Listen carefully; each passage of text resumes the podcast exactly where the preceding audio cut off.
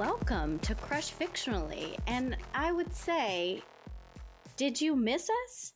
But I think the most Larry David answer to "Did you miss us?" would be mm, not really. I feel like that's Larry David. So much excited as just. I don't think so. I don't think so. I don't think so. I'm excited though. The I'm seeing you right now. Why do I need to miss you? I'm seeing you now. There's no reason to miss you. Hey, Yeah. that is exactly what he would say. I think it is verbatim what's probably come up in one of our, the recent episodes. So Brian is right on. Well, welcome to Crush Fictionally, everybody. Uh, you could guess that we are talking about one of at least our favorite characters, uh, the fictionalized version of Larry David, who apparently is not too far from who he wants to be in real life. So I'm excited to talk about Larry and Curb Your so excited. Enthusiasm and some of our favorite moments out of it.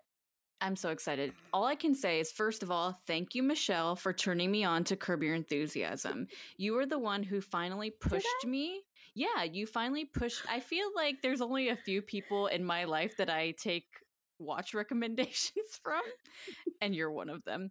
Uh, oh. Oh, 10 out of 10 Okay. always have a good recommendation. But truly, like you got me into Curb Your Enthusiasm, and I don't know what took me so long. In fact, I still can't believe there's 11 seasons of Curb Your Enthusiasm, which is crazy.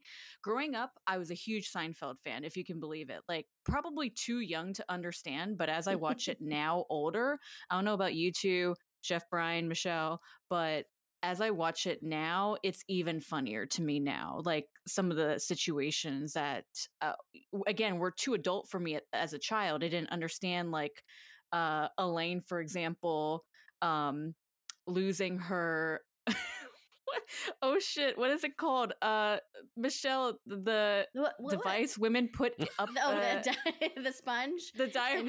she has to decide whether the guy is sponge worthy. I just Yeah. I'm going back and watching all the Seinfeld episodes on on Netflix because I can, and I think season seven is like so far my favorite because there's just so much there's so much craziness that happens. Um, It's so but yeah, it's I don't think I appreciated it when I watched it the first time, and now it's so much funnier. Than, Same.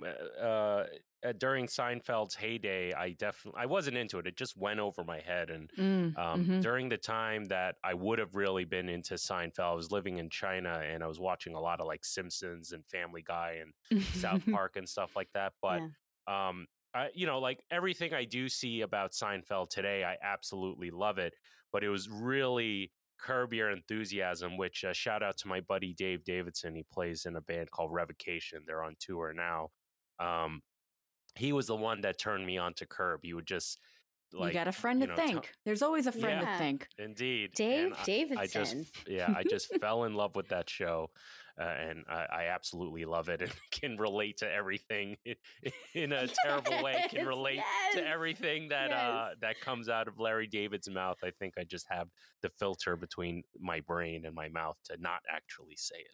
But I wish that I Ah. could say those things that he says or do those things that he does sometimes, which we'll, Uh, I'm sure I we'll think- talk about more. Before we get into that, we are so excited to be back. It's your girls, Michelle Varay and Kimberly Trung, and we are so excited to welcome back, if you remember him, I'm sure you do, Chef Brian Tsao. Welcome, Chef Brian. New York in the house. New York in the Oh yeah, East East Coast represent. Yes. Thank you for having me back, Bobby Flay Slayer. the Uh, Bobby Flay Slayer. Oh I- man! I mean, I can't get over that. I still can't get over that to this day. But we are talking Larry David today, and uh, uh, the man, the myth, the legend, Larry David. Let's go ahead and formally start this show.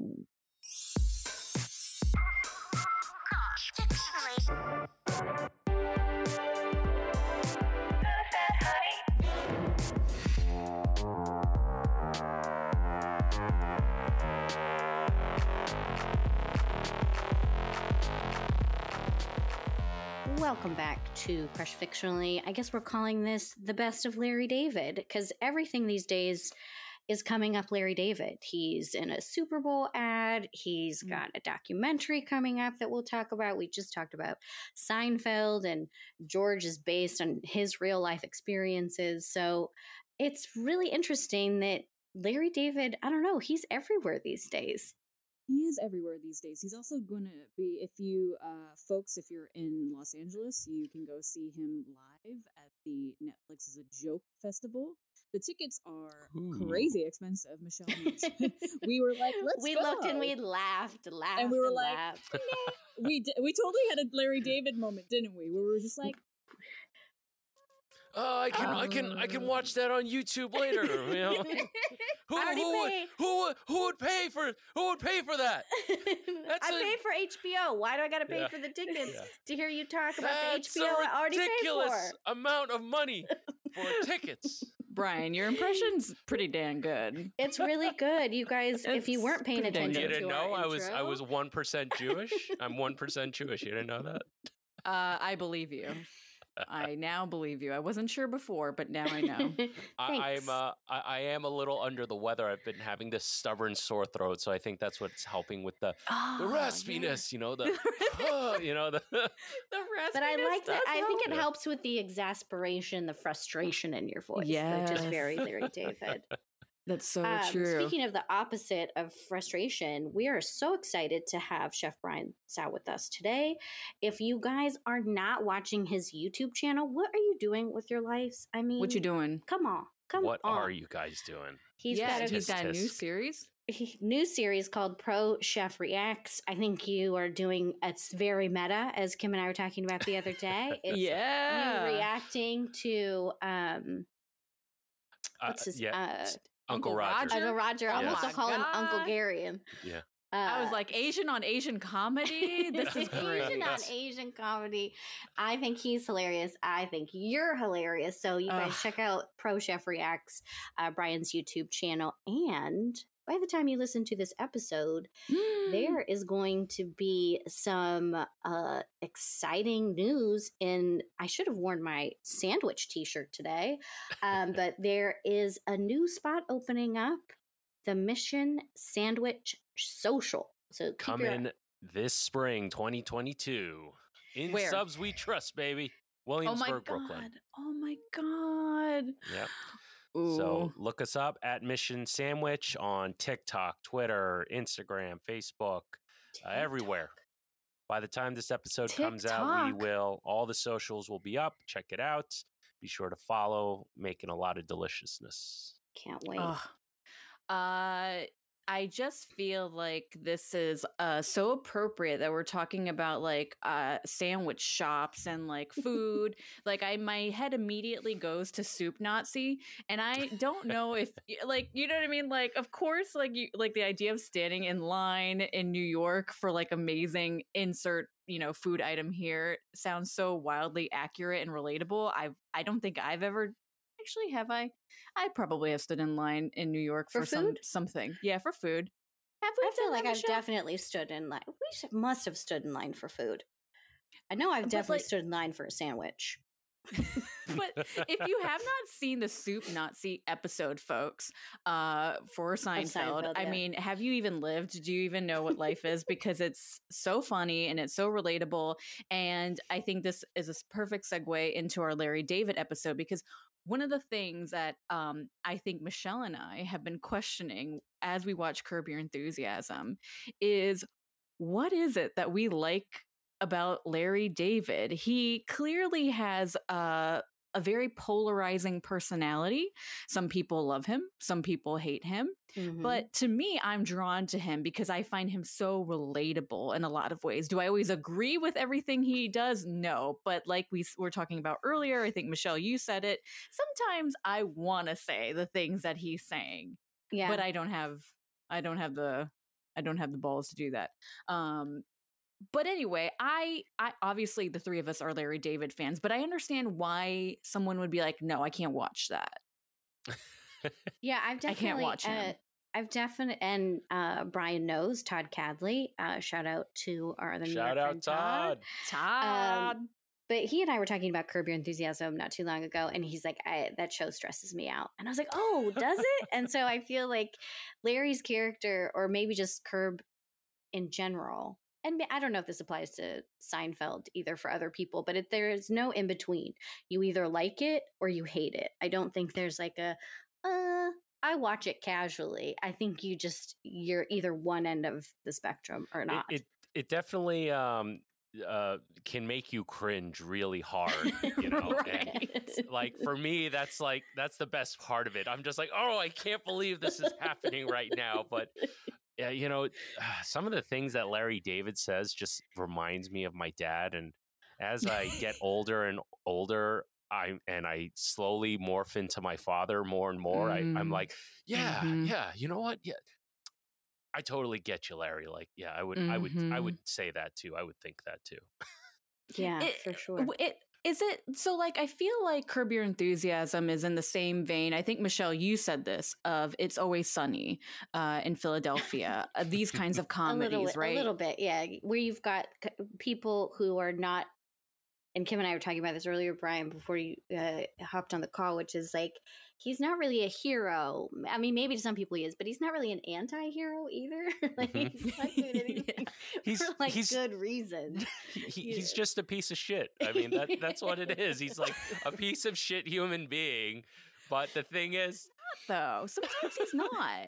he's a the thing. well-meaning he's a well-meaning piece of shit human being that like you sympathize with but you sympathize with him because he's well-meaning but the way he goes about it is just like the worst way you could ever go about solving any problem or dealing with any situation And it's funny that you say that because there have been in the recent seasons, Brian, you and I were kind of chatting about that.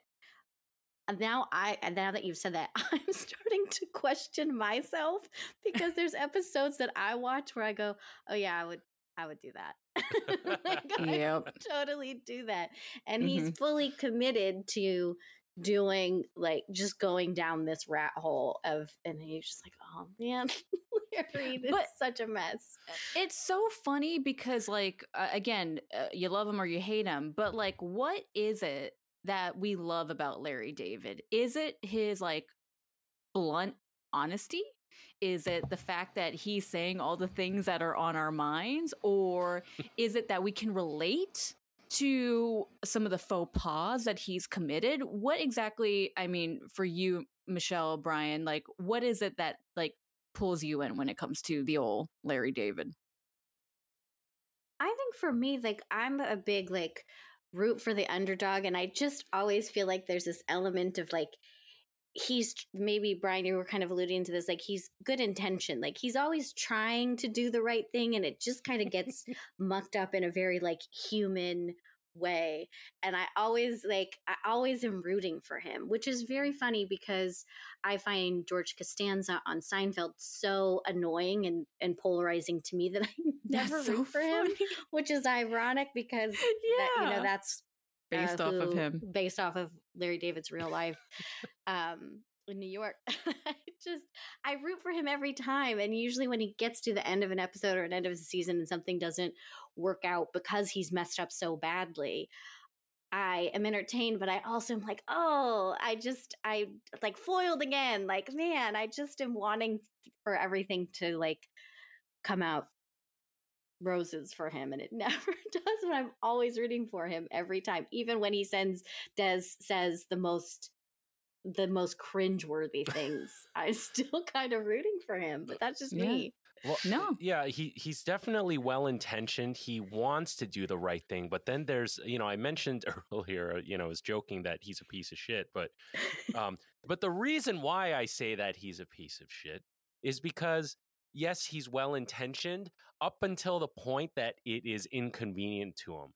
Or if it Yeah. embarrasses him, or Yeah. if it's uh yeah, if it inconveniences him, if it's uh embarrassing and or uh um what, what's the word I'm looking for? Like if uh Not If it doesn't advantageous go- for him. yeah, if it's not advantageous advantageous for him in some way. So then the true colors start to show, right? Like his default yeah, like you wouldn't. Yeah. like Larry David is like the opposite of your ride or die, right? Like you wouldn't want to have a friend like Larry, unless maybe like he and Jeff have a good relationship. But yeah, he's not the kind of guy you would call on. And I don't think this is necessarily a spoiler, but uh, I think it's in the latest season. He's supposed to go to a funeral.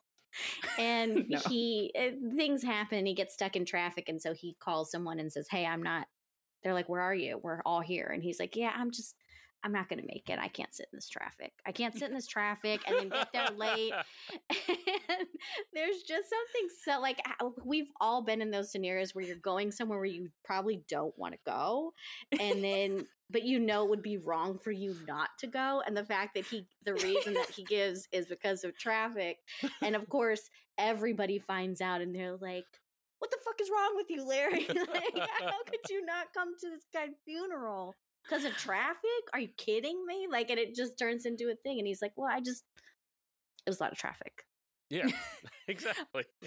this is the perfect segue. We need to get right into these our favorite Larry David moments. Folks, we are going to tell you our favorite Curb Your Enthusiasm Larry David moments and uh let's quickly like go around and uh tell our favorite moments and of course our guest of honor, Chef Brian. You go first. What is your favorite Larry David moment? Uh, my favorite Larry David moment is from very, very, very early on in the series, Yes, season yes. one, Oh, Porno Gil. The por- Porno Gil episode. Where- the whole reason why so porno gil is somebody that he uh uh they go to the same country uh the same golf club or something like that. And then he meant to call somebody he accidentally calls porno gil and then porno gil invites him to a party and rather than saying like oh i called the wrong person he just goes along with it because it's more convenient and he decides to go to porno gill's party know that's like a perfect perfect example of of you know the situations he puts himself in. And then you know he tells his wife oh we have to go to porno gil's party now and his wife goes we already have dinner plans and he's like well just go for 10 minutes you know? It's more convenient for him to drag his wife to a party after dinner rather than just like call back and be like i can't make it and disappoint somebody so he's willing to disappoint the people closest to him because he knows that they'll still love save him at the end of the day. Yeah, to save Mhm. face, right? Yeah. And he's Uh, willing to go down a path of like where it just piles on. Like instead of just being like, "Oh, I we can't make it," or "We have other plans." Sorry about that. Or I, d- I didn't mean to call you. Sorry. He just will keep going either with the lie or with the scenario, thinking that he's going to get out of it. Yeah. And he Mhm, never does. mhm. the piles on effect of curb your enthusiasm is out of control like it's out of control if you really watch and analyze curb your enthusiasm it's pretty genius in the fact that one thing will always lead to another thing it is uh, it it's a domino effect of mistakes and what's so great about it is that they all get tied up in some Mhm. I mean, Mhm. Seinfeld was great about this too, where like every single storyline somehow tied together at the end, or one affected the other, or one affected all Or you three. see like a character kind of jump between Uh-huh. episodes or seasons or something like that. Yeah. It's crazy, but that to me, I think, uh, is like I will. I we haven't talked about it yet, but I think the comedic genius behind Larry David is is his ability uh, to take the comedy and just uh, you know, like pour gasoline on it, pour fire on it. You know what I mean? Uh, But Thro- not only pour gasoline on it, but dynamite on like ignite it top. with. uh, But ig- he ignites it not with a match. He ignites it with like a fucking rocket launcher. Yeah. yes, I was going to say a blowtorch, but I love that you went rocket launcher Yeah. because it's Yeah. totally true. Anyway, Chef Brian, I interrupted your thought. What's Oh, no, up? I was, I was just gonna say, actually, this segues perfectly because you talked about how um, everything kind of ties together. A lo- uh, you know, a lot of Curb and Seinfeld is a lot of situational crap that just happens along the way and snowballs and gets worse and worse. So, you know, earlier in the episode, uh, he's at the golf course and he's you know he's hitting balls and then someone comes next to him and they drop a ball and it rolls towards larry and then larry just looks at him and you know the other guy's looking back at him like you're gonna help me out, like pick up this ball. And uh, Larry just look goes back and like starts hitting golf balls and completely ignores the guy. And obviously the guy's pissed off. And it just comes back to bite him in the ass because on the way to Porno Gil's party, he gets lost. And then lo and behold, the person that is on the road that he Uh-huh. stops to get directions Mhm. is this dude with the golf Mhm. balls and he basically tells him like oh you don't remember me do you like well you know and and and larry just makes it so much worse so it's like he snowballs within a snowball so he Yes. gets there and then rather than fess up and like i'm sorry he's like oh my back hurts so uh, that's why i couldn't get the ball for you and the guy's like oh your back hurt oh so you can go to this party but you know like your Uh-huh. back hurts Mm-hmm. and uh, the guy basically says, you know, fuck off, and he drives away. And he's he's at Porno Gil's party. the, that's the and Larry other has genius. to like play it out. He's got to play all, along with the lie that his back hurts while he's at the party. Yeah, it's the so minute you good. said, the minute you said the name of the episode, I was like, I think that's the one where he doesn't bend down to pick up the golf ball. yeah, yeah. well, well, later, so this guy at the golf course, he's like going to light a cigar, and he drops the lighter. He- drops the lighter, and then Larry goes to get it, and then he's going for. it. He's like suddenly remembers that he said he has back pain, so he goes, "Oh, my back," and he goes to pick it up. It's just, it's just nonstop. It's uh it's pylons and callbacks. So many callbacks right? You're like oh man this person that larry did wrong earlier in the episode is definitely going to come back and give him his comeuppance in some way. It's wonderful to watch. It's very Yeah. formulaic which is very funny because we still want to watch Larry David screw up. We know what's going to happen. We feel it in our bones. We know that this, you know, whatever happens early on in the episode is going to come back to bite him by the end of the episode. Um, and I don't know. I think that's what makes Larry David magic, to be honest. Like I- I- Seinfeld, very much a formula, very much a comedic formula every episode, but there was something so ridiculous and maybe somewhat relatable about those four characters that we we saw a piece of ourselves in it. I love that you chose Porno Gil. Um, Season it's a, one, It's a perfect throwback. example. I love that it's season one. I love that we're talking about like I think every single season, which I love about the show, is that they're they sometimes take a wild there'll be like a wild comment or a wild like side side story and it always plays out even if it doesn't play out within that episode it'll play out later in the season and i think Mhm. that that is kim to your point magic because i think that some shows and movies try and do that even if it's maybe like not a comedy and it doesn't ever play out and you're left wondering like why did they tell us that one thing that never came back again but Mhm. with larry Mhm. it always comes back full circle Always, always. It's Yes. fantastic. Um, my pick is from season four. Michelle, what, pi- wh- do you know what You- season yours is from? i do mine is from season 10 you go first for season 4 okay, maybe we'll go in chronological order. I'm actually order. watching season four right now. I'm in the middle of it, so I'm very Oh. curious to hear your pick. okay, don't worry. It's early on in the season. It's season four, episode two, and it's Ben's birthday party. is the title of the episode. Ben Stiller is a guest on the in this season, and uh, boy, this episode has everything that I personally haven't really given too much thought to, but I I definitely have thought about. So. Larry David, he is cast in this music musical for g- whatever godforsaken reason. Ben Stiller is uh, his castmate. They're both in the show. Uh, ben invites Larry to his birthday party coming up, uh, and like the first thing that Larry David note uh, notes is like, "Oh, wait, your birth? When was your birthday?" And Ben Stiller's like, "Oh, two weeks ago." And Ben's like, or not Ben. Larry's like, "You're having a birthday two weeks after your birthday? Why are you having a birthday? It's so late. You missed your birthday." like he's just going off on why it's too late to have a birthday party two weeks after your birthday. and anyway, Ben Stiller says to him something along the lines of like, "Okay, well, whatever. Like, uh, no gifts, no gifts." And you know, okay, Larry Dave's like, "All right, no gifts."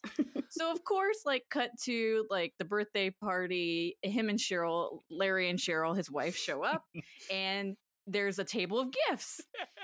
And Larry's like, wait, I thought he said no gifts. Yeah.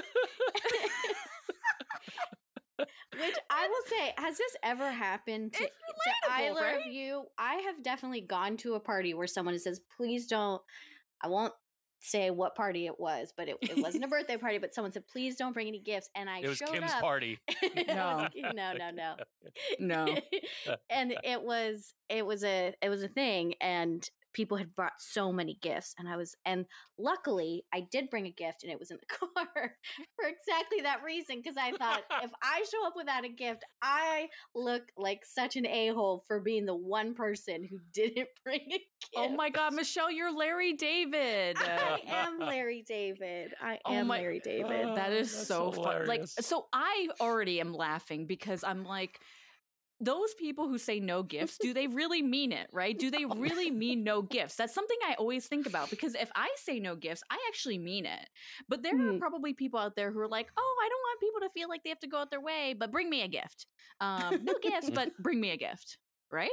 So, anyway, I'm already laughing. Then, to make matters worse, at the birthday party, uh, there are hors d'oeuvres going around.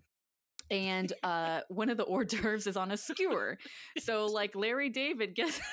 Gets this like kebab skewer, right? And he eats the skewer, but now he's like, I don't know where to put this skewer stick, the toothpick. I don't know where to put this. Like he like won't let go of the fact that he can't get rid of the skewer. There's no place to put it down. There's no trash. He's like, "Oh, where where do I get rid of this? And just a line that he says where he's like, I'm like an idiot over here holding this skewer. And it why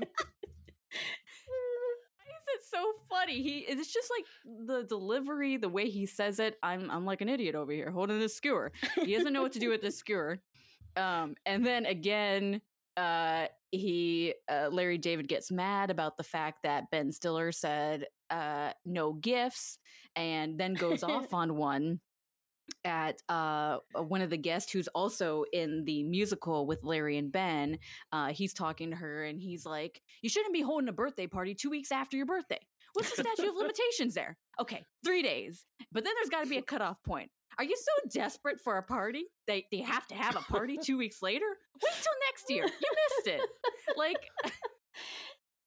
It's funny because there's Uh. this there's a similar episode which has actually come up at my work. Um, and shout out to a friend of mine who's a big Curb Your Enthusiasm friend at work. And Royna brought up, she's like, "Have you ever seen that episode where Larry asks like, what is the statute of limitations for wishing somebody Happy New Year?" because it, like somebody that he was talking to wishes someone happy new year and it's like the end of january and he's like no, you got you know three four days tops otherwise it's just weird. Why are you wishing somebody happy new year? And now because of that i can't hear some it's like we were on calls together and we were taking a poll from people and some people were like well i would do it until february. And i had that moment where i had to get off the zoom camera and be like february? Is she for real? Three days, Way too tops. late. Three days tops. oh my god Uh. It- like uh it's just so funny but it's also relatable because i have thought about these things and maybe i haven't gone on a rant about it like this but i have definitely thought like shoot am i really not supposed to bring a gift does this person not mean no gifts also too i have been that person at a party standing around with a skewer toothpick yes. Being like, what- we how- all have. get rid of we this all thing? have. Yeah. What and do I there's do no with like trash or anything to put it no down trash on. no no, no like plates side put it plate? down? It's Yeah. bad form. Bad form. It's bad, Bad. form. It's bad form. Now, at my dinner parties, if you come over to my dinner parties and I have a toothpick situation, I specifically put out a bowl for you to drop the toothpick, To so you don't the have to be like, toothpicks. yeah, Yeah. you don't have to be like I- Larry David I- walking around like an idiot. I an was idiot. going to get into uh, catering um, uh, technique, which is when you when you uh, when you do make skewers to be handed out as hors d'oeuvres at parties. You Oh. generally want to make the skewer only one to two bites so that the the guest can eat it immediately and put the skewer into a receptacle immediately. And if you I notice, see. Larry David's, uh, you know, Ben Stiller's party. I guess you know he's a rich movie star, so that was like four or five bite skewer. It Which, you know, like if it's a four fight bite skewer, the the server is not going to stand there waiting for you to finish this No. thing awkwardly. they got They're gonna- they got things to do, places Yeah. to be. Yeah. so the hors chef d'oeuvres to is to serve. blame there. Yep, that's true. That's true. Larry David, that would be another episode where Larry David literally just says what you just said. Mm-hmm. and it's like the chef where he's like, "This is too form. many, too many bites, too many bites, too many it bites." Should only be two bites, and the server should wait for you right there, and and then you can get rid of the skewer right away. I'll tell you a story. I poked Ben Stiller in the eye one time because there was nobody there to take my skewer that is literally what he would say and exactly I, how he would sound. I didn't know I had this superpower to do a Larry David voice until today. Wow. I'm glad you that we are... can help bring it out for you. Yeah. Um, talented in so many ways, Brian. Talented in so many ways. I'm so glad you brought up this episode um, because this is literal. That was literally my number two pick. Ooh, yeah, wow. yeah. I was torn uh. between Porno Gil and and this one. um, I I love a lot of uh, Larry David episodes, and this one definitely sticks out to me. I love the way Ben Stiller reacts to him, um, as if the night couldn't get worse for uh, Larry walking around like an idiot with this toothpick uh, that he can't get rid of this thing. Uh, they sing "Happy Birthday" to Ben Stiller, and Ben Stiller clocks Larry across the room, refusing to sing Happy Birthday. and Cheryl turns to him and is like, Why aren't you singing? And Larry's just like, I don't sing. So it's very funny. Like I feel like that's again another relatable thing where you're like, I don't know, do we do we do this? Do we have to sing uh, happy birthday? There's a whole room full of people singing happy birthday. Do I need to do that too? Um this episode is just so funny. Like Brian just reenacted uh, because Larry is walking around with this toothpick that he can't get rid of. Uh, he goes to show an example of a golf swing and accidentally hits Ben Stiller in the eye with the toothpick, and it is fantastic. Um, and that is only the midway point of that episode. Yes. It keeps getting crazier and crazier from there, if you can believe it. The, yeah. I don't. I don't want to. This is yeah. your episode, but but yeah, you know what I mean. There's but, so much more. Yeah. I mean, I could literally be here all night uh, talking for the rest rest of the episode and why I love it. But like that, those moments, that moment, all of those moments that I just talked about are so relatable to me. They are things I've actually thought of. Um, and it, it it really just highlights again the comedic genius I think of Larry David and that entire cast. Uh, ben Stiller again, I think is a great add-on into that episode. The way he reacts to Larry David, you just see him seething. Uh, you could tell he does just doesn't like Larry David, and it's so funny. Um, and then I'm just going to throw this in here. Uh, Susie, who is a, a Larry's best friend's uh, Jeff, Jeff's wife. Sorry if I made that confusing. Susie, she's very funny. If you don't know who she is, you'll know exactly who I mean when you watch this show. But later on in the episode, because Larry, of course, pissed her off earlier in the episode, you know, Larry shows up to their house and he's like, Hi, Susie. And she replies, what the fuck do you want, Larry? and it's just so funny. Fact that she replied, that, that's how she greets Larry is, what the fuck do you want, Larry? Um, it's just so good. It's just so good and just I so don't good. know how any of the other actors in the show can have a straight face with any dialogue with Susie's character because she's always dressed ridiculously. Like I know the outfits so that the wardrobe team puts her in are so crazy and ugly and over the top that it just is hysterical when she just walks in and then she's got this foul mouth and i was reading this uh, interview with her where she was saying that people that like the show and think that her character is so funny when she's like, "What the fuck you want, Larry?" That they'll stop her and ask her to swear at them, and be like, the fuck is wrong with the fuck you, you want, Larry? idiot? And she's like, sometimes I do it. She's like, but sometimes I'm just in the grocery store and I don't feel like yelling at somebody. the fuck do you want, Larry? Uh, it's just so good. Like her delivery is perfect. I think she's a fantastic uh, addition to the cast. She's just so funny. But yep, that's my favorite episode uh, Ben's birthday party, season four, episode two. Give it a watch if you, you watch the the entire series. But that's my my favorite Larry David moment. Michelle, Yes. What is your favorite Larry David moment? Um, I could pick probably so many episodes from the past, but I decided to go with the new season. And I know that you guys probably haven't watched the season yet. And for those who haven't watched it yet, I don't want to give too much away. But my number one Larry David episode, Curb Your Enthusiasm, is from season 10, episode 10. It's called The Spite Store. And uh, uh, I'll try and tell a little bit about it without giving all the all the parts away, but um, there's a character who we've seen in previous seasons named Mocha Joe, and he's like a, this guy who runs a coffee cart on one of the lots that Larry's working at, and he kind of becomes friends with Mocha Joe. And Mocha like Joe. any character, Mocha Joe, the relationship between Larry and Mocha Joe takes a turn. Mocha Joe opens in season ten. Um, he opens Mocha Joe's, like a Starbucks. And uh, Larry goes there, and Chef Brian, you can totally relate to this. That he's like, "Mm, these scones are just, they're really, they're just more like a muffin. They're not a scone. Like, he can't really call this a scone. And then he orders the coffee, and he tells Mocha Joe, like, this coffee isn't hot. Like, that's that's weird that this is a coffee shop and it's not hot. And then he goes to sit at a, a table with with uh, one of the, his roommate and friend Leon, and the table's wobbly, which is probably everybody in the Oh world's my pet God, peeve if you've been to a table, restaurant or no. a coffee shop or anywhere.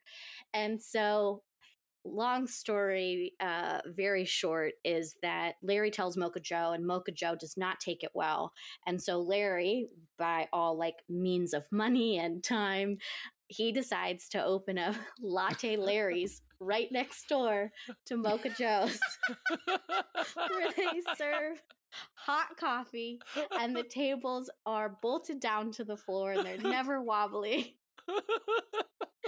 and that they serve scones that are actual scones. Um, and my favorite my part is like the whole episode leads up to him opening this latte Larry's because Mocha Joe doesn't want to ever believe that La- that Larry's going to do this, and then of course Mocha Joe's very offended.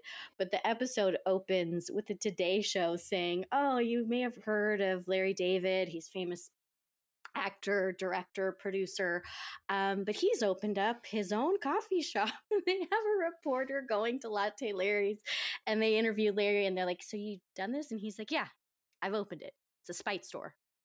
And as he's talking about the spite store and why he opened it the reporter goes well he's not the only one. And they have oh side my characters God. of other famous celebrities playing fictional versions of themselves who have opened their own spite stores and i cried oh laughing. My God. i think uh, this season 10 had everything for me. All of the seasons have but this one was very relevant to uh, being on lockdown and covid and people like hoarding sanitizer so it really has all these moments for larry and then to culminate at the at the spite store and that other celebrities are like yeah i opened up this deli because i used to go to that deli over there and they i had terrible service and so i opened up my deli here and it's like a win for me every time somebody comes into my deli.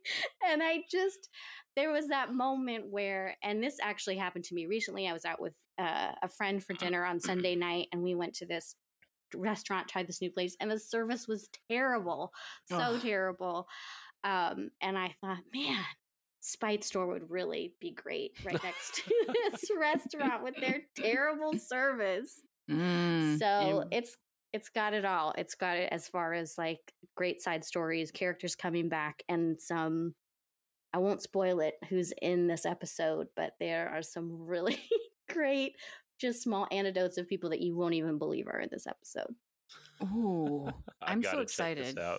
Yeah, I'm not fully Spite Store. caught up to season 10, but I know Michelle again because you're always hot with the Rex. Um, I'm gonna keep churning through uh the rest of Curb Your Enthusiasm to get to season 10. But like, my God, I eh, that is so relatable. Everything you just said, like who wouldn't want to open up a spite store? Let me just put that out there. Like, I, if you had the money and the resources to do that, I, I would do it tomorrow. I would absolutely like go fuck with someone who was terrible to me or offer you yeah. know what i mean it was i would absolutely do that if i had millions of dollars oh uh, man i uh i didn't open up i didn't quite open up a spite store but uh you, you guys are reminding me of. Something oh. i did to somebody not too long ago tell us so tell us everything i went to i went to a restaurant supply store some, a place that i go to regularly Mm-hmm. And um, I, I, I was looking for something very specific that I know that they have that I know also know that they probably don't sell very often. It was just like a little miscellaneous part for a meat grinder. And then um, I went to one of the staff members and I said, Do you have this part? And without even blinking an eye, he just looks at me and he goes, No, we don't have that part. And I was like, Mm, I know you have mm-mm. this part. Yeah, I do you want to go look? here before. It's yeah. like, do you want to try? You want to like help me out? And he's like, no, we don't have it. So I was so Mm-mm. fucking pissed. I went and I found the part, and then I I chased him down. I walked throughout the whole mm-hmm. store. You sure did. You and, sure did. And then I said, I said, uh, and I made oh man, I this really is a Larry David moment. so this this particular yes. employee, he's like he walks the aisles mm. of this restaurant supply. He doesn't really work behind the counter where they ring you up. But I purposely went to him and I said, "Hey, can you help me out with one of those knives under in the in the glass counter like i want to get one of those can you help me out and he's like sure so he had to go behind the counter in front of all his bosses and stuff and I was like, oh, actually, forget it. But guess what I found? The part I asked you for that you said didn't exist in this yes. store. And I found it. And I want to buy two of them. oh, I don't, my goodness. I don't know what came over me. I love I was, it. You just so... had, you had, you were possessed by a Saint Larry David. Dear Saint Larry David, uh, please put uh, the power of petty within me. Uh, the- it's like in the intro of this episode, like the the the reporter from the Today Show is like, "What happens if you go somewhere and you get bad food or bad service?" Well, you could tell the tell the management. You could write a bad Yelp review, or why would you do that? You could just open a spite store. I was like, yes, yes, I would do that. Mm, a mm, hundred mm. percent. Mm-hmm, mm-hmm. Yeah. Uh God, I, I I just feel like sometimes Larry David, his reactions are the way we would honestly like to react. I feel like I've gotten more zen over the years. Uh I definitely have chased down some hoodlums and Whole Foods who were stealing nuts from the uh the, the, the nut aisle where it's like you know uh bag your own nuts or whatever. And i was like chasing them down like a granny being like you gotta pay for those nuts because they were eating them in the whole foods. And i was like the whole point is that you put it on the weight machine and you pay for what you just ate. Um but yeah no. Uh but i feel like that is why I love watch watching Curb Your Enthusiasm because I get to watch someone else do it from the safety of my home. Watch someone be so petty, uh, from the safety and maybe, of and my yeah, couch. Maybe that means I'm like super petty. Um, and I love. I've said this before. I love a good revenge story, but this whole idea of that he dedicates so much of himself, his time, his money, just on something so petty and to put it right next door to the same coffee shop. It's just it just makes me laugh every time. This whole episode is so is so funny. And in this interview, I guess early on when he was like in the midst of like season four, that he said that you that's not how he is in real life. Like some people really think that's mm-hmm. how he behaves and how he reacts to people. Like in this episode, he sees um this real estate agent played by Paul Scheer, and he's like, and he just kind of gives this very subtle like uh how we would all react if we saw somebody that we didn't want to see but you're so close they're at the golf club so they have to talk. And i was like oh this is so relatable. In his interview yeah. he's like this is not how i am in real life. And he's like but if i had my choice that this is how i would act. This is the, these are things that i would say these are the things that i would do. Um so it's really easy for me to step into this character, but I fully recognize if I did these things in real life that I would either be arrested or I would get like punched in the face. It's true. It's so true. It's very true. Um, we have talked our favorite Larry David moments, but we're going to take a quick break. And when we come back, we're going to do some honorable mentions of maybe some other Larry David moments that uh, captured our hearts or other Curb Your Enthusiasm characters who just want to uh, who just uh, always have those great one liners or reactions to larry.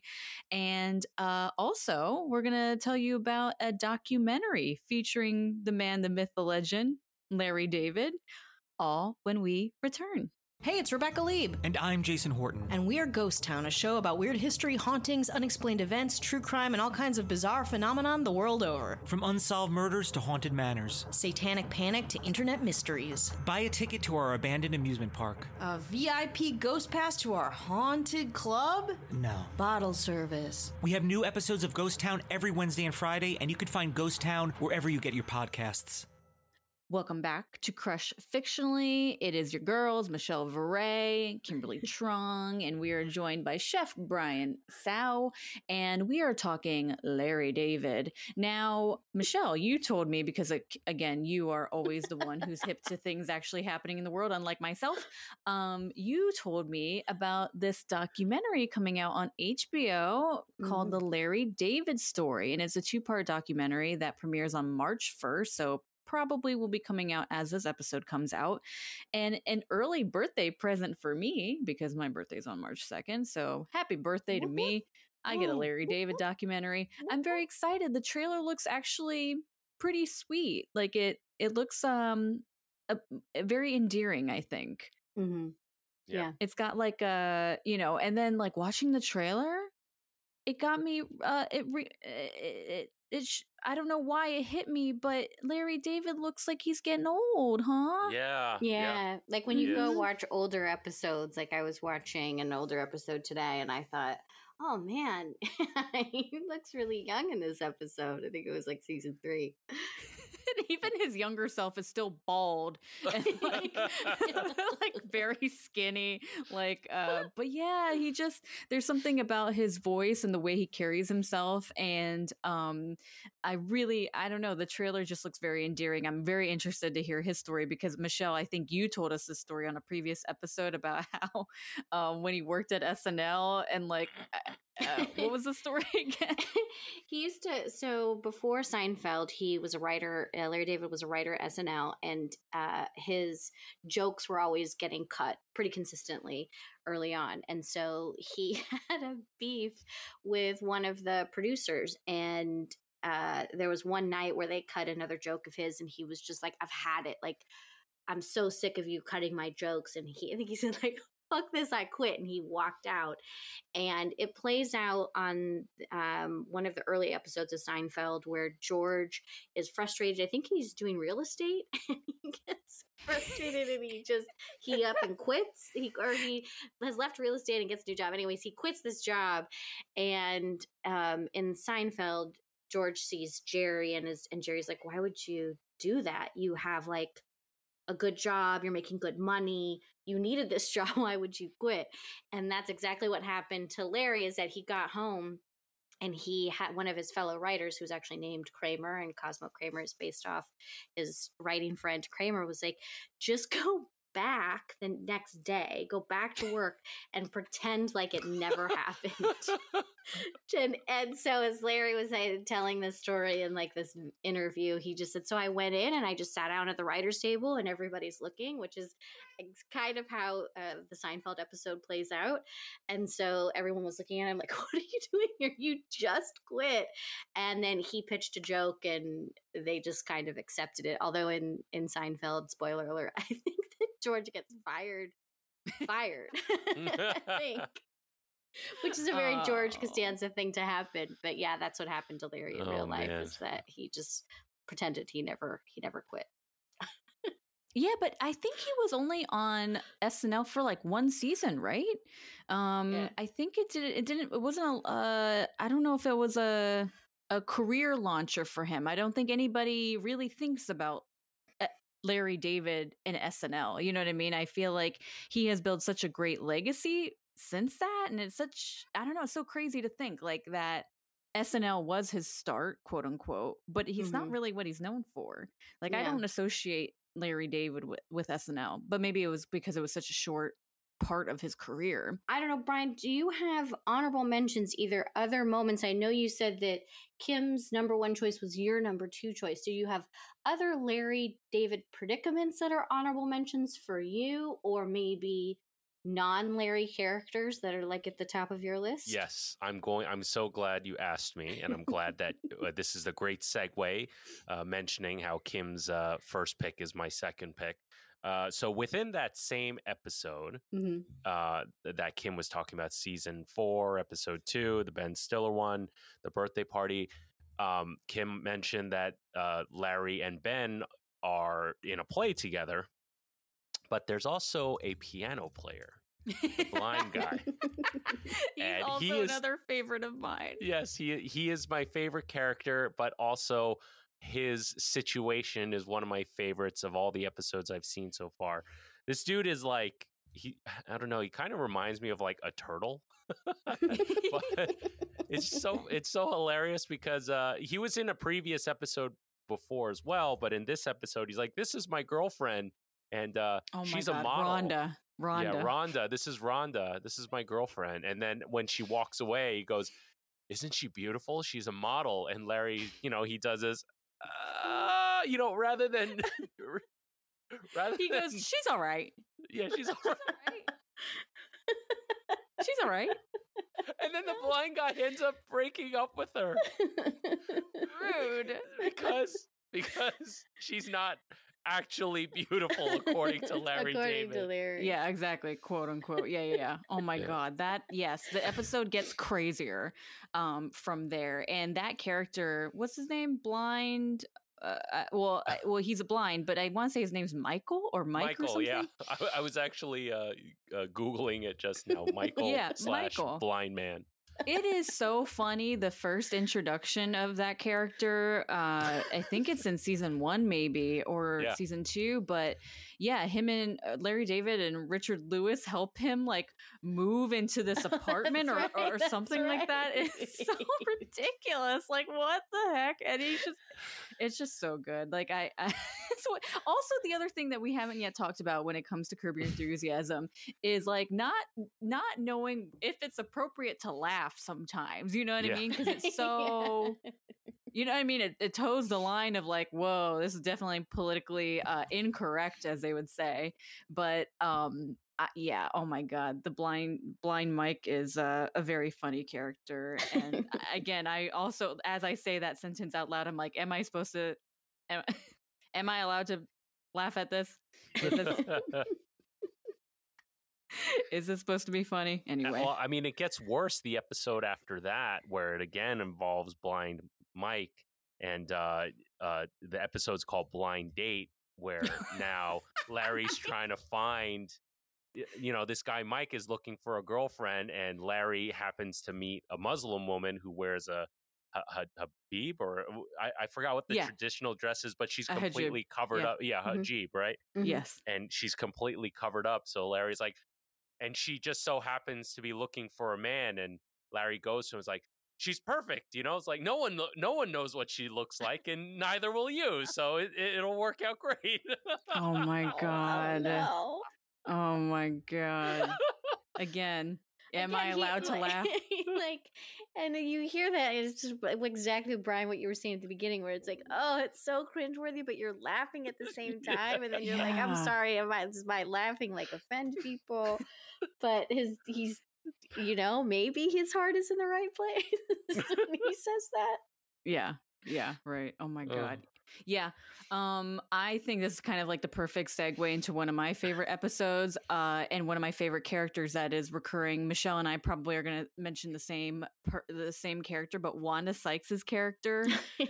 is an absolute show stealer all the time. She just needs to give him a look. She doesn't even have to say anything, and it's perfect. So the episode "Crazy Eye Killer," oh, if you that was my number two pick as far as like a great episode.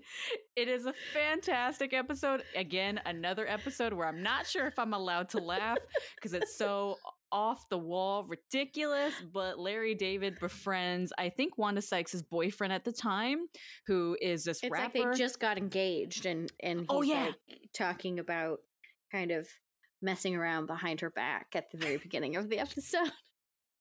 And Larry's like, "Oh, but you're engaged," and then of course Larry gets blamed for things falling apart later on. oh my god. And like the things that like wanda sykes points out with larry david and like his racism like she always catches him in some like very poorly timed like uh what feels like uh, a racist move on his part an unintentionally racist uh, uh, uh moment. And it's so funny because you you witnessed what led up to that and you're like oh he didn't intend for that but she just so happened to walk in at that moment. uh, You know what I mean? and just her saying context. his name, it like cracks me up every Yeah. time.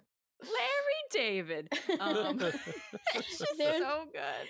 There's a really funny uh, Seinfeld episode. I'm trying to think of which season and episode it, it is, but it's like a very small thing that happens. And I think uh, Jerry is out and about, and he sees the he's talking to somebody, and he see he they're talking about where they could go like to a restaurant, a nearby restaurant, and they're wanting they're wanting Chinese food, and so he sees. Um, the postman like from behind and so he goes oh excuse me you'll know you know i don't know this neighborhood but you'll know do you know where we could find some chinese food and the um the mail delivery guy turns around and he's chinese and he's like oh you think because i'm chinese i know where's good chinese food he's like no no no no i just mean the you know the neighborhood and it turns into this big thing because obviously out of context it does sound racist and uh jerry's like no no I, I didn't mean it like that i just you know the neighborhood It It's so funny. It's just so funny. It's so funny. Um, but yeah. I love Wanda Sykes on this show. I love um Susie Essman again, as I said before, like her the way she greets Larry. What the fuck do you want, Larry? Um, uh, what the fuck do you want, Larry? I, I'm gonna have to fix my impression of her. It's so so funny. She's another show stealer for me. 100 percent, uh, hands down. Those two women are show stealers. Michelle. What's your honorable mention this for this Uh, episode? My honorable mention. Oh, he's a show stealer. Good old Leon. He is Larry's. He becomes Larry's roommate and friend in later episodes, played by JB Smoove. You can see him in the new Yeah. Spider-Man movies if you want more JB Smoove in your life. Apparently, he's like a big comic book nerd uh, guy, and he's really was excited to be cast in Spider-Man. Um, but he, I was reading an interview with him, and he was saying, listing all the things that made him laugh recently. And he said, sometimes on Curb, I don't know how it's going to play out. He's like, I don't Mhm. spend that much time with you know the whole setup for what the that episode is he's like i just come in i do my bit and then i leave which is very much a Mm. very leon thing to say um, but i love leon and larry together because without you can't have one without the other larry's cooking up something or he's gotten involved with something that's like 10 lies deep and leon will fully support him and like get you a friend like leon who will fully Mhm. support you in your Mhm. crazy eh, decisions and sometimes leon is trying to help him get out of these bad situations but especially in the latest season season 11 like they they've cooked up some schemes in the most recent episodes of how you know like an app that could make them money and um of course it never really works out but there's this one um there's this one incident and i think it's a season 11 and uh, Larry feels like, you know what, I don't think it's right if somebody is like a contractor or doing construction and they're taking advantage of like Cheryl, his ex wife, in the show. And so he's just like taking advantage of these women because they don't know any better. And he's like, I think should have something called house husbands where a guy could show up and do the negotiations on behalf of the woman with the contractor or whomever's you know talking about oh it's so expensive and you have to do this work and you have to pay me this much money. And so both Leon and Larry think Le- Leon is the house husband and he's fully dedicated to it. And that episode of him being the house husband, just I was like, one that's kind of a genius idea. and yeah, how do I hire uh, me one of them? how do I get me one of them? Um, but you'll see how it plays out if you when you watch um, season eleven um, to f- to find out uh, how their how their scheme works. Oh my God. For anybody's whoever has worked with a contractor or construction, um, they touch on that a little bit in that season, and so it's very, very relevant for anybody uh, who's gone through it. yes, I'm, I'm going Brian's through like, a little bit of that right now. I I need a I need a house husband. to deal with I'm these contractors. Does it, it doesn't have to be a hetero. Doesn't have to be yeah. heteronormative. No, exactly. house husband. Exactly. Yeah. House husband I goes both house ways. husband. I just think it, and so I love JB Smoove, and I love him in it as as Leon and all the hijinks, and that Larry supports him. I don't know. It might be the same episode, or at least it's in season eleven. Is that Leon confesses to Larry that he likes watermelon, but he doesn't want to tell people because he's black and he feels like it would become a thing. Yeah. And so Larry like actively takes him to the grocery store and makes a big show of it and is like, "Can't this man just buy watermelon in peace? Is that okay with everyone here?" And and then of course Leon the whole time is like, "Thanks, man. I feel so supportive. I feel like you've really supported me working through this that I can like buy this and not be embarrassed or have somebody make comments. And so I love the two of them together. And again, I'm always rooting for them. I'm always hoping that it works out. You know, what's funny is uh, I, I, was I watched seasons one through three nonstop, and uh, I was like, I was so curious about the later season. So I think I randomly put on like season eight or nine, and all of a mm-hmm. sudden, like Cheryl's not in the picture, and there's this dude Leon. I have zero context, but I just I agree with you. I just love their chemistry, and I I, wa- I walked into that season blind, not knowing the context of how Leon shows up. But you're right; they have amazing chemistry and they're so much fun to watch. They really do. And I feel like, and I know that we've talked about this um, in other ways about how it's it's not always fully scripted and so in, in you can kind of see sometimes when someone starts breaking or mm. someone's trying out some part of it a line or a bit that the other person isn't expecting and i feel like most recently if leon uh, leon's character is kind of going off the rails and being very over the top you can see that larry is trying to keep it in is really trying hard not to break and laugh at what they're talking about because because they, have a really funny dynamic as they spend more time together. I think that's actually a really good point. That is another reason I think I enjoy Curb Your Enthusiasm is you know that there de- there's definitely improvisation. There's no actual scripts, right? It's like outlined, right? But uh the joy that you see on Larry David's face, you can see his joy when he's like doing some of these bits. You're like oh he is having so much fun. Like it like he won't necessarily break but there are moments where you're like you can see him smiling from ear to ear saying something because he knows it's so ridiculous. Like it's so so ridiculous and that the situation that is playing out is so crazy. Um I, again one of the my uh, uh, my favorite things about Larry David is just his uh his delivery and the fact that you can see like the joy in him as like a writer and performer in those moments which is really cool well, and I'm not going to lie, I loved the early season, the early seasons. I loved all of them. I thought they were so great. I couldn't get enough of them. I still go back and laugh just as hard seeing them for like a second or third time. And I was a little bit skeptical when, what was it, in end of 2018 or 2020, when they're like, oh, we've got a new season coming out. And I thought, it's kind of like some of these other shows that are doing like reboots or like, you know, sequels, whatever you want to call them. And I thought, oh, is it going to be as funny? And I will say that I don't want to temper anybody's expectations too high, but they've really hold, held on to this idea of the season the whole entire season coming full circle and bringing mm. like topical elements into it and having it be you know that the equal amount of like cringeworthy and funny and like am I supposed to laugh with this? But this is also relatable. So I've thought this or I've said this. I get it. Mm. I've been in this situation. Um, and so the the I've been pleasantly surprised at the the new season because I was a little bit worried that it wouldn't live up to my expectations from previous seasons. Mm. Dang.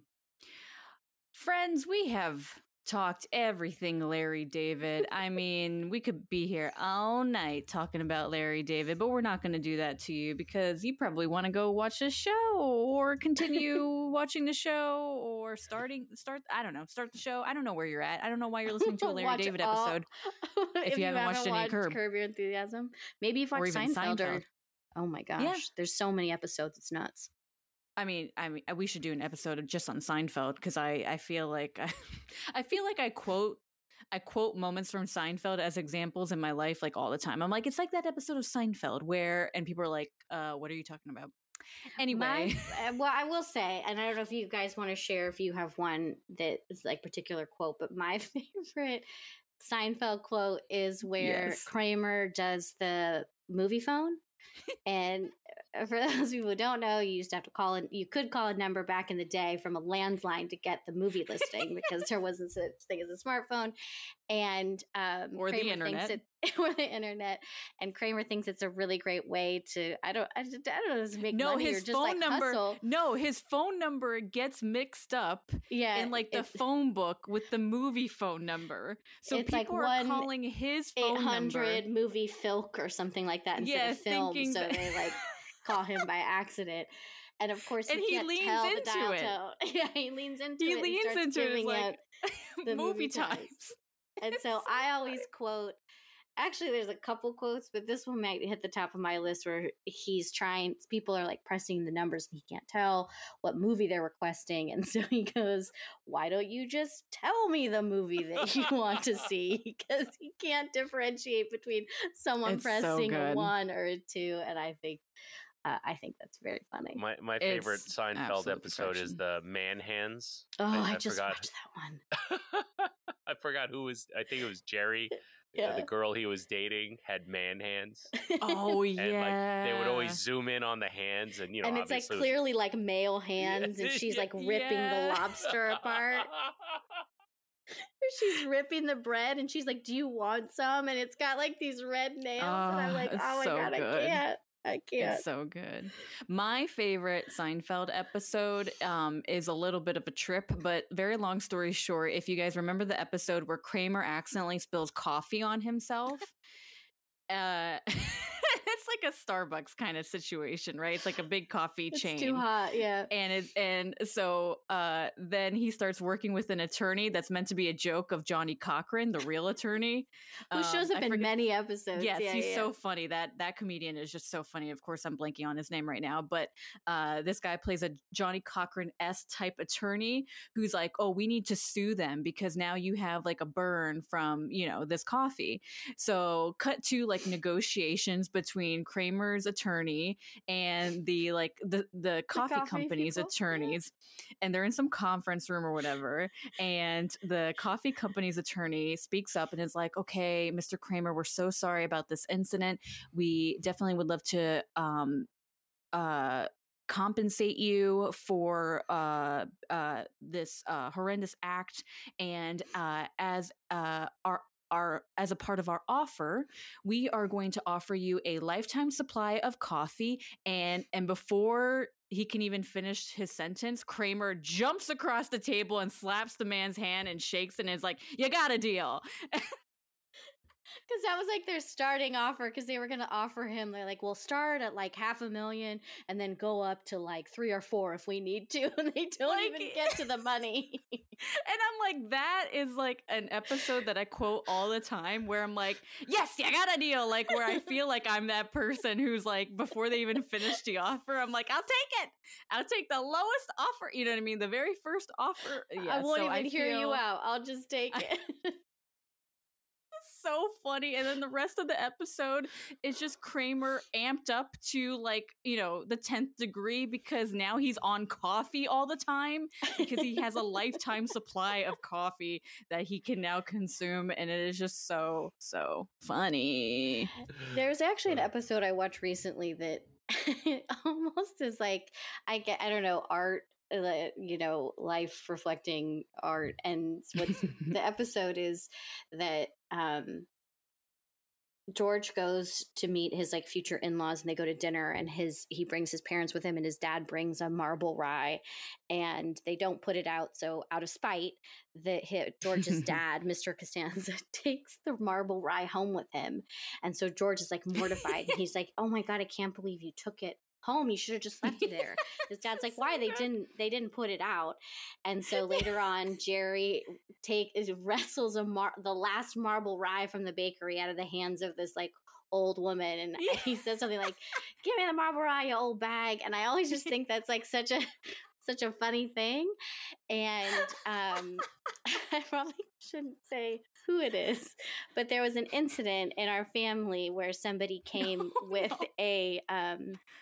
a prime rib for like a, a fancy meal and rather than leave the prime rib for everybody to enjoy because obviously there was there were leftovers said person like wrapped it up and tucked it under their arm and left our yes. house and it's yes. like legendary in our house about yes. about taking food that you bring that you would you know, since we're with the with the chef today, I, I it takes all kinds, but I always think that's such like a funny antidote. well, it's perfect. And now well, it's perfect. Taking it home. I am guilty of that exact situation. yeah, me too. I'm like, hey, it's perfectly good. You're not going to eat this? All right. Uh, I went with my wife like to. I went to my uh, went with my wife to one of her friends' Thanksgiving parties. You know, a lot of uh, Elise is from Malaysia, and a lot of her friends are from out of the country. They don't have family here, so every year they get together and do like a friendsgiving, right? Yeah. Mm-hmm. And uh, I I thought there were going to be a lot more people than actually showed up, so I brought two fully cooked turkeys oh, wow. for this party, right? And they they barely got through the first one, so there was this one full turkey was completely untouched. So I took it back home, right? Yeah, because of course. Right, I, I, but I, that makes sense. Perfectly good turkey. But but funny thing is, there is one particular friend uh, within this group who is no longer in New York, but he's notoriously known to be incredibly cheap. and he actually got upset at me for taking the turkey. Yeah, that I took the turkey back because he wanted to take the turkey. but home. it was untouched. oh, see, that doesn't apply. He oh, can't okay. be mad at you. See? It was you brought it. It was untouched. He's like, you brought it as a gift to the party, and the party yeah. should decide who takes that the gift. The party yeah, should less, be me. Yeah. Although I oh have been God. at dinner with somebody speaking about incredibly cheap. This is many years ago. Who was he was like the date of somebody else, and I Uh-oh. wasn't taking my food home because I was going somewhere, and I want to say it was like at a Benihana's or something, and he was like, "Can I? Are you gonna take that?" And I was like, "No, I I can't because I." was Going somewhere and I couldn't, and he was like, "Can I take it?" And I was like, "For real? like, he's gonna take my food? We don't even know each other." uh, that is very good. I, funny enough, I've had a similar situation like this recently, but I loved it because I hate wasting food. Okay, like if you know me, you know I hate wasting food. I've got like a piece of salmon sitting in the fridge, stinking up my fridge because I'm like I can't throw it away yet. Uh, it's not fully bad yet. I have to keep it until it's dry aging. it's dry aged salmon for your yeah. cat. For your cat, it's totally fine. Oh my god, it will probably kill him at this point. But uh, I went out for Korean barbecue, all you can eat, and I'm always that person who's like, okay, let's not over order, you know, let's like order a bit at a time. Like, you know, let's not go hog wild in the beginning. I even say to like the servers, I'll be like, can I get a half portion? Like, don't give me the full portion. Just give me a half portion because that's how much I don't like wasting food. Uh, we get you know beef bulgogi we get some brisket or whatever and we eat it and it's like me and my girlfriends and we're just chatting and blah blah blah and uh, one of uh, one of my friends she's korean and this has nothing to do with it but it was just so funny because like we're like an hour goes by now we're the food's getting cold you know what i mean? We've already like had our we've stuffed our faces uh, everybody's like nice and satiated uh, and on my plate is like a single slice of beef bulgogi that I left that I hadn't eaten. And I swear to God, now it's like an hour and 15 minutes into our dinner. And my friend Christina goes, Hey, you gonna eat that? and I look down and I go, This this piece of bulgogi? And she's like, Yeah, you gonna eat that? And I'm like, No, you cannot. The way she was looking at it is, and she's like, "Sorry, I just been staring at that piece of beef for, for like the last half hour, wondering if you were going to eat it." and I just loved her so much more in that moment that she was like, "Listen, let me have that piece of beef on your plate." Because why the hell not? Let's share the love. Uh, let's I share the I'm gonna go for uh, Korean barbecue now. I That sounds really Jones good. it. The place that Kim has taken to me and uh, taken me in LA is so good. So now I'm Guys, shout like, out to Bud Namu in Koreatown. if you are in Los Angeles, go to go get yourself stuffed at Bud Namu uh, in Koreatown. It is the best. Um, Chef, I'm so Always excited that we had you Always back. yes, it was so good to be back. Thank you for having me. And uh, yeah, this was a blast. I fucking love Larry David and everything he's done. And uh, yeah, I, I I can't wait to. I'm on season four, so there's a lot for me to dig Oh. into. I, I can't wait. So much more. So much more. I mean, you're at the tip of the iceberg, as they say. You really are. You Yeah. really are. And it makes me want to go back and watch old episodes, particularly uh, when Ben Stiller has his birthday party. Oh, it's so girl, it's so funny. Uh, Brian, how can people follow you? Uh, and remind us again of your sandwich shop that is Mhm. uh, just opened or is opening as this podcast comes out.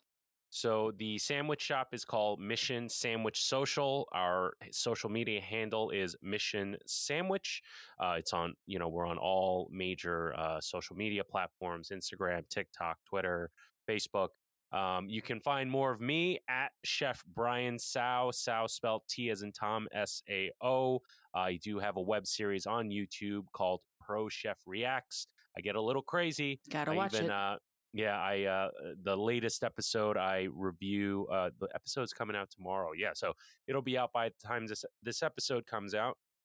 I uh, react to Uncle Roger reacting to Yes. other chefs. yes, and it's- Asian on have a lot of Asian fun. Yeah. comedy. I love it. I love it because who in their right minds washes rice after they cook it? A Please, crazy okay? person, Please. a sociopath. Hiya!